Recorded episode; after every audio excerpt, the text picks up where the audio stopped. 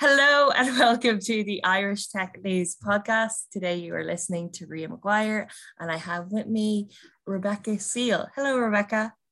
Hi, how are you? I'm good. I Thank you so much for coming on to the show today. I suppose the first question, and I always think it's kind of important, is what is your background for those who don't know you? Who are you? um, so I'm a I'm actually a food and drink writer and a personal development writer, kind of rolled into one.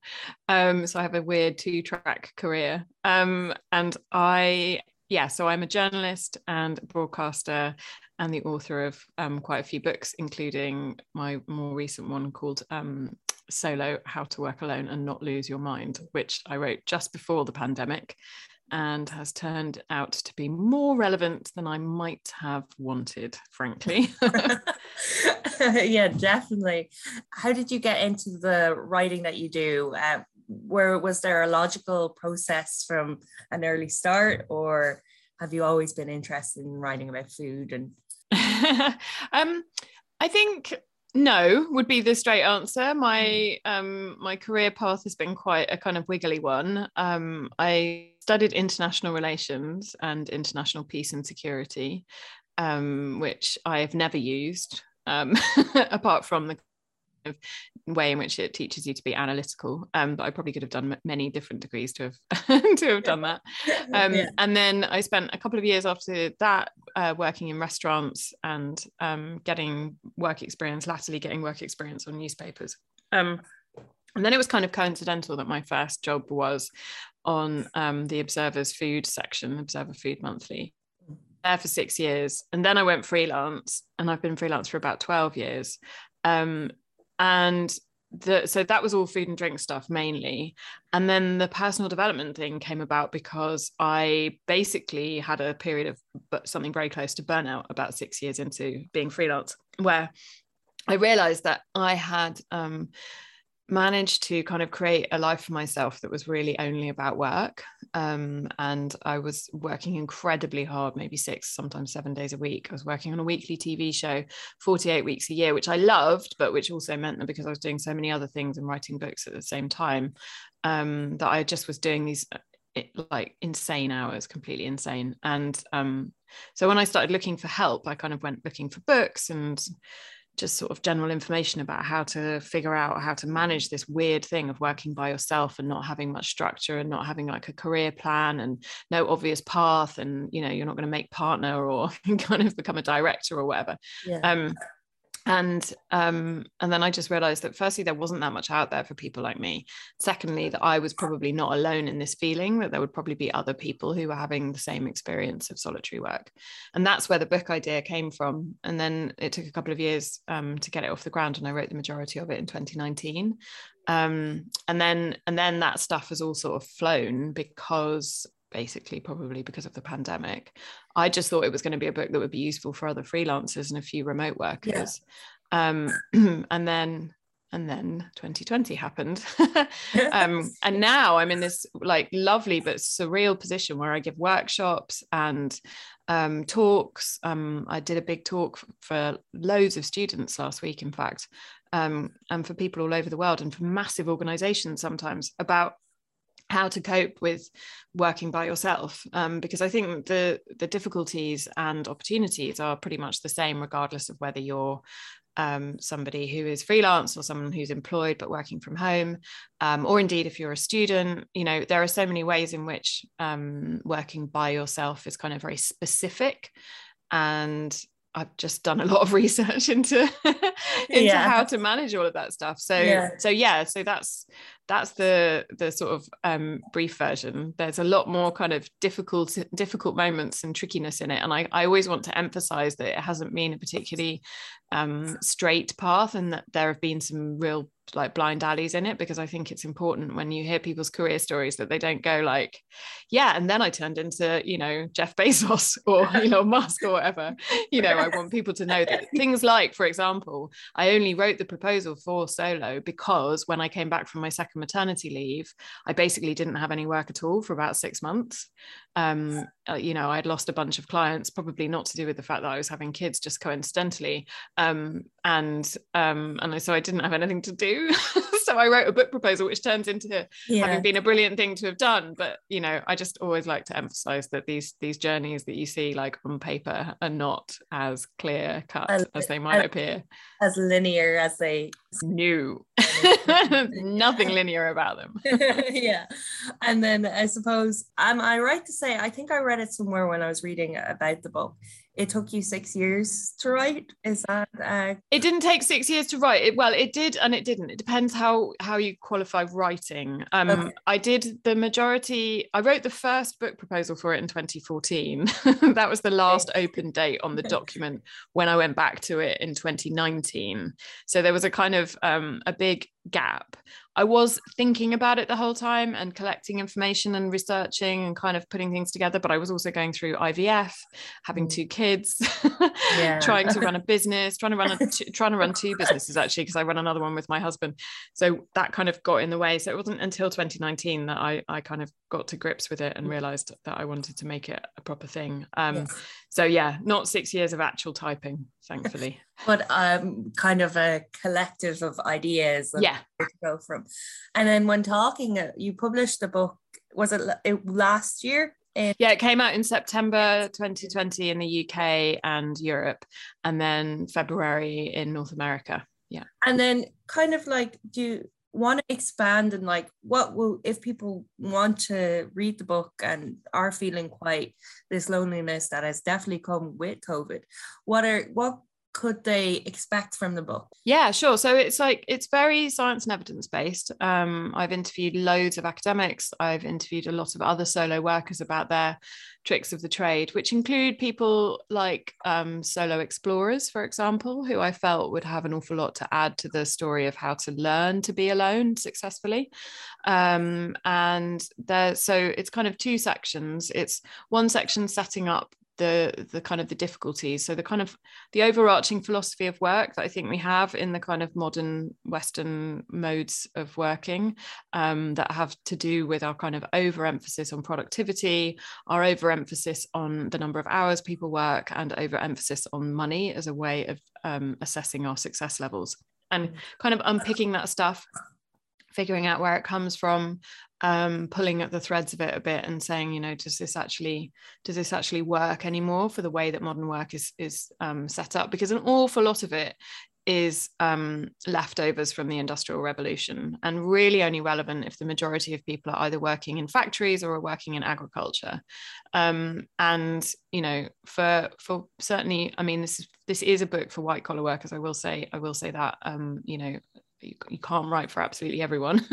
Um, and so it does sort of speak to that way of working but certainly in the kind of creative economies we need to change the way that we think about work because it doesn't actually serve the ways that our brains work um, from a neuroscientific point of view to force ourselves um, to work as though we are actually machines on a factory line um, or to treat people as though they are because that's not where creativity comes from and that's not where kind of um, invention and ingenuity come from. And that's what everybody in the creative economies need regardless of or, or, you know and that's a very very broad definition. I'm not talking about people who work in design or, or, or make quilts. I'm talking about any job which requires a creative response to a problem. So so that's the first part. And then the second part is more about the fixes.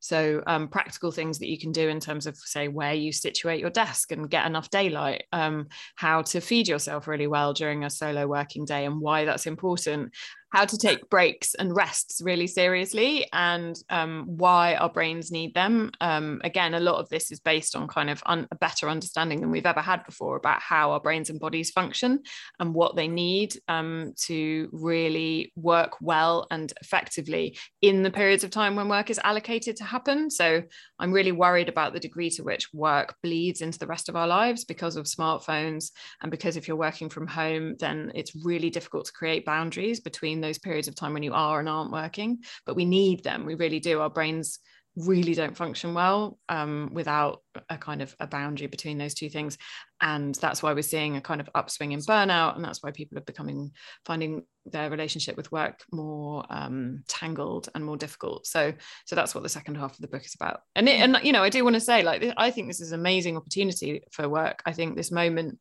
is a chance for us to fundamentally recalibrate the way that we think about work um, and how we do it and that, that we may look back on this time in 10 years or 20 years and think that this was this was like a moment akin to the industrial revolution in terms of how it changed our relationship with work. I really hope that's true. And it's kind of an extraordinary privilege to be a tiny part of that conversation. And then since last year and our experiences with covid uh, that transition into visible into digital how everyone was isolated and you didn't really write the book for COVID. I think you've made that quite clear. It wasn't about COVID, but no. Now looking back and having that kind of new perspective on it and how our lives have changed, is there anything you would change about the book, or is there anything you would consider putting it into a second edition? Yeah, that's interesting. Um, I'm not sure I'd change very much really because I think that the big conversation that's happening now is really about what the future of work is going to look like. And I don't know if that's a conversation that people who work by themselves necessarily need to have within the context of a book like Solo, in that um, I'm more interested in helping people to understand the kind of the structures of work and how they impose themselves upon us and force particular patterns of behavior on us. And also understand their kind of the degree to which they can make an individual response or choice about those things. Um, and actually helping people to understand exactly who they are in the context of the work that they do and what counts and what matters to them um, you know what kind of life they want to build um, rather than what kind of job they want to do necessarily. So although i think the conversation about the future of work is really really important and um, like i'm loving being on panels talking about it i'm not sure that it's necessarily what that book needs exactly I just did like a few tiny revisions for the paperback version, which is coming out in um in a month or two with the new cover and stuff, which is all really exciting. But um yeah, I didn't feel like we needed to change it too much because I guess the other thing is I'd like people to still be reading this book in five years, and I don't want it to be a depressing COVID-ridden book because at some point soon this is the, this the COVID story will be you know more or less finished. Like i know we're going to live with it forever but it's not going to be the crisis that it was last year. And i was very reluctant to put too much covid into it because i didn't want it didn't want it to become a covid book. Um, and we don't so like we don't need reminding do we yeah. everything? Um, sometimes it's yeah. nice to have a bit of breathing space away from it. And then kind of like with solo as you said it was talking from more of a perspective of a freelancing job. My myself i am going into that new industry. I yeah. I've just graduated from college as a journalist, and what they stress on a lot in college is freelancing and how it will open doors. But there's always that worry kind of how to juggle life with the freelancing and how to get that job or would you have any advice for people who are looking to freelance as their way in um, any tips for them and how not to let it take over their lives?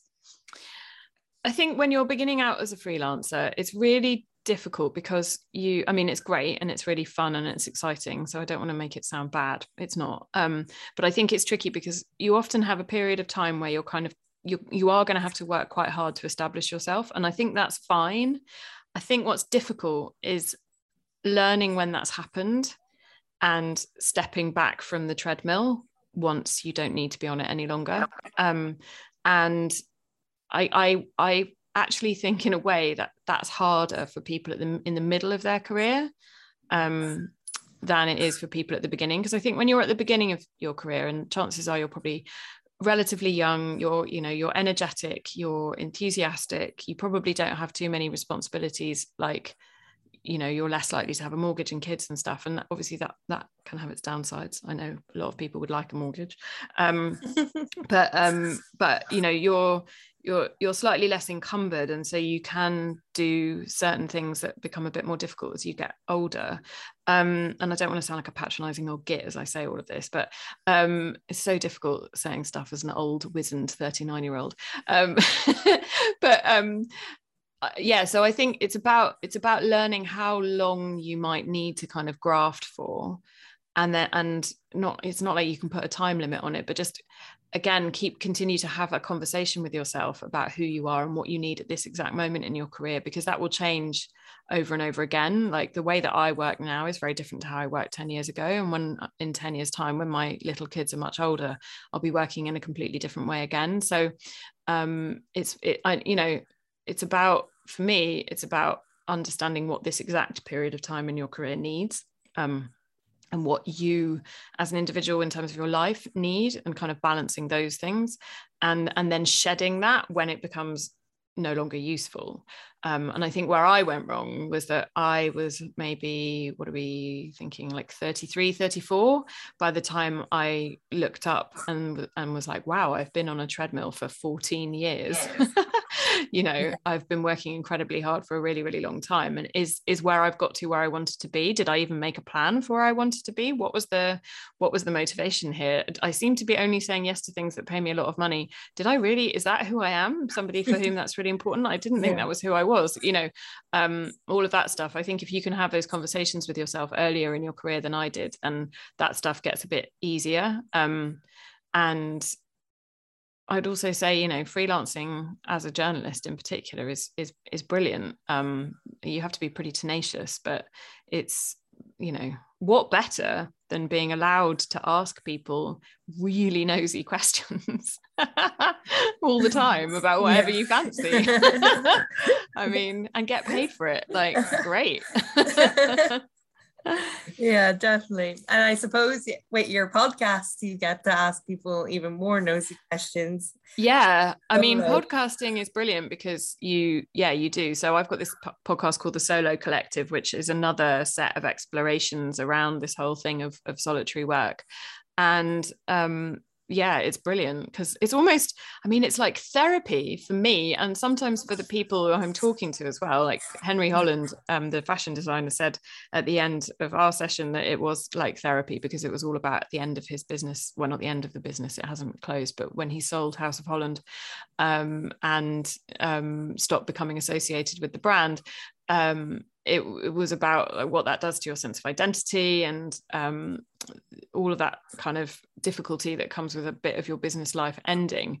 Um, and it was fascinating. And he said at the end, he was like, wow, this has been like an hour's worth of therapy. Thanks. Um, but, you know, often it's an opportunity for me to learn something new about work and the way that we think about work as well. Um, and it can be quite kind of mo- emotional, emotional, and moving sometimes. sometimes. Um, but it's also just like a delight to sit down with somebody you don't know for an hour and just like quiz them. So yeah, yeah. I mean, I do I do have a great job. It's not without its difficulty sometimes, but it, it it is. I feel very lucky. It's a privilege. When you got off that um, treadmill um, when you're 34 35 what kind of made you decide what your niche was what what you were interested in what what helps you kind of slow it down and do you think it is important to have a niche of your own I don't know whether it is important for everybody to have a niche. I I have a niche um, that I struggled with when I was younger. I definitely struggled with the idea of having food journalism be my niche because it wasn't really what I'd anticipated it would be. But the funny thing is that for all that I struggled with it then, I now really love it. But also because of writing solo, I suddenly got this opportunity to write about other things too. Um, and so I don't know what direction my career will go in next. I don't know if I'm going to, um, you know, I don't think I'm going to, I don't want to stop writing about food at all. But um, if the demand becomes higher for other stuff, then food might sink away a little bit. Um, I don't, you know, I'd find that strange to think that might happen, but it could. Um, so I guess it, one thing I've learned is to just not consider anything to be fixed, you know, a niche or um, a path that you appear to be on, everything changes um, over the years. So I'm less kind of fixated on kind of what one thing, what one section of my career, because the, I also run a photography studio with my husband, and I also am about to start selling prints of his um, art photography. Uh, and you know, I'm I also write cookbooks, and I I'm also a mum, and blah blah blah. So you know, I think yeah. maybe the one thing that the book has taught me is that we're a we're very much a portfolio of identities and um, none of them are necessarily the biggest and most important one but certainly the work that you do isn't the main part of it. Like i think we've got this linguistic difficulty in english in that we'd say i am a i am a journalist i am a bookkeeper i am an accountant or whatever. Um, and that that kind of encourages us to think about the um, the job as being the kind of dead center of our lives i think. Um, and maybe one of the things that I've learned is that that simply isn't true about humans. We're a much more kind of um, multifaceted thing than that. So my hope would be that that might be something that other people could take from the the work that I'm doing, yeah. not go down the same blind alleys as I did. well, I suppose you have to make those mistakes to really yeah yeah yeah. yeah just make maybe make new ones.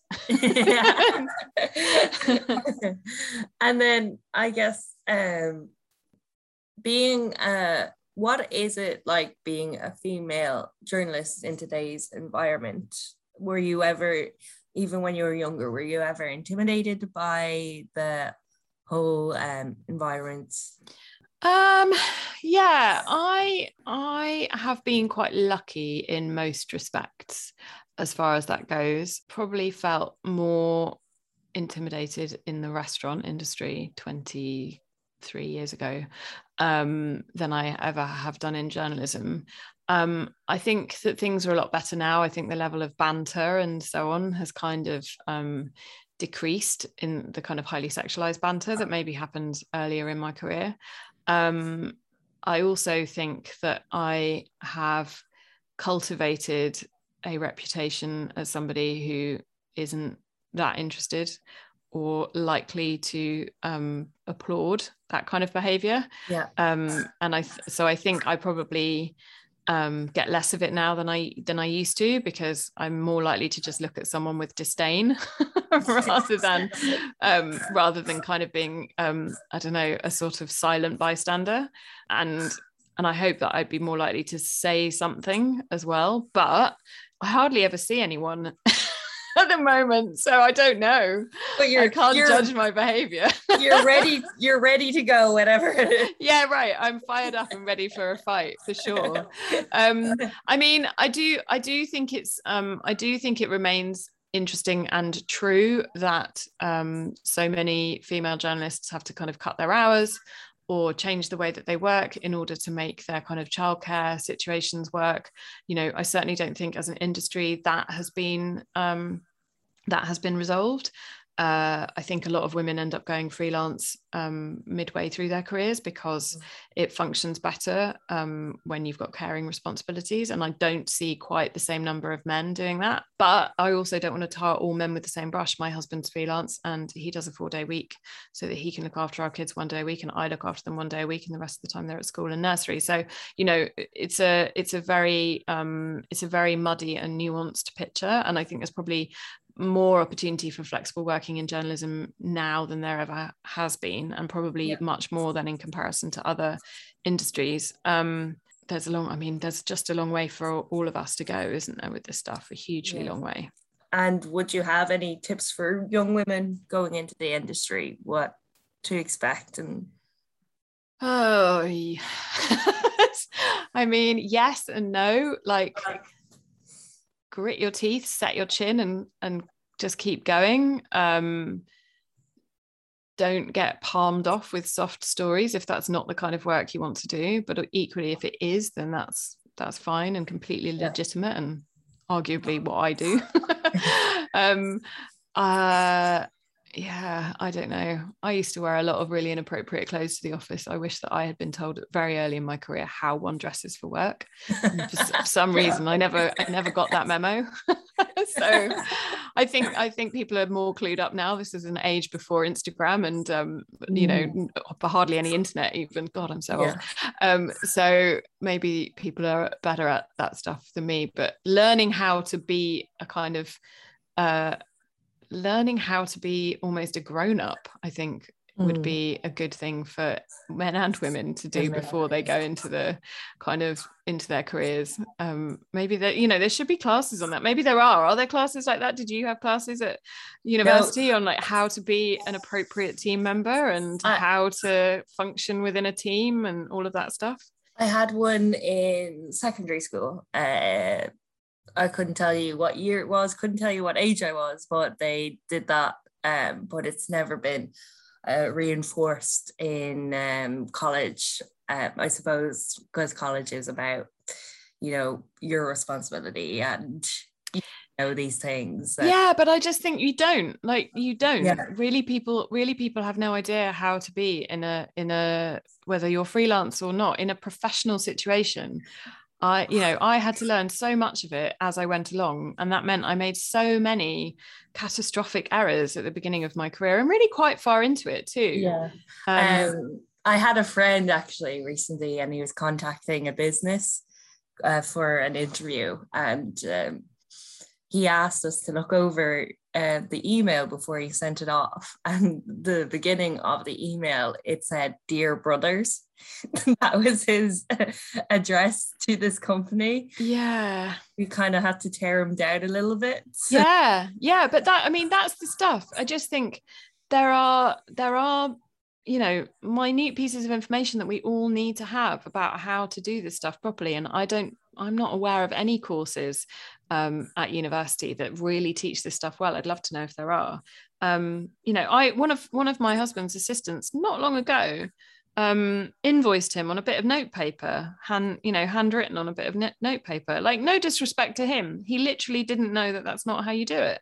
Yeah. Um, and that and we're happy to teach that stuff. That's fine, but he shouldn't be in a position where he's having to learn that that Yeah. kind of thing on the job. You know, it should be Yeah. that that information is easy to easy to find, and just makes your whole um, working beginnings much much easier to navigate.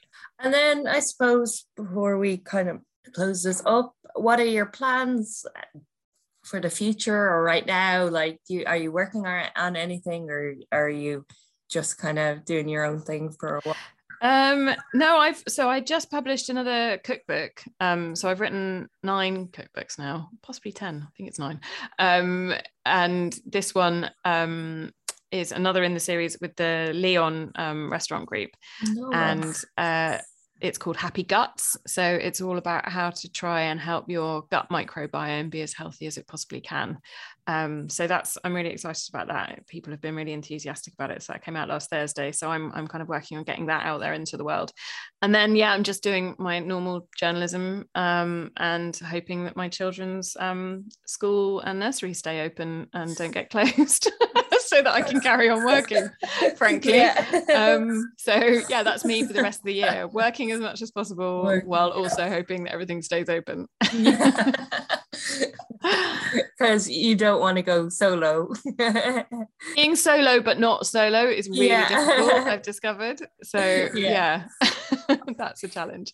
and uh, perfect. And then how can people find you, your work, if they just want to ask you a nosy question like yourself? Uh, Nosy questions all are welcome. Yep. Um, so you can find out more about me and the book at howtoworkalone.com. You can find me on Twitter at Rebecca Seal, which is S E A L, or on Instagram, where I'm more likely to be. Um, I am at Bex Seal, which is B E X S E A L. And the podcast is called The Solo Collective, and we've just finished season one, and we are just about tomorrow, in fact, to start recording season two. Oh, that's great. That's Thank you. exciting. Well, Rebecca, it was a lot of fun to talk to you today. And thank you so much for coming on to the podcast. Thank you for having me. It's such a pleasure. No worries at all. And I hope your season two of Solo, the podcast, goes well. Brilliant.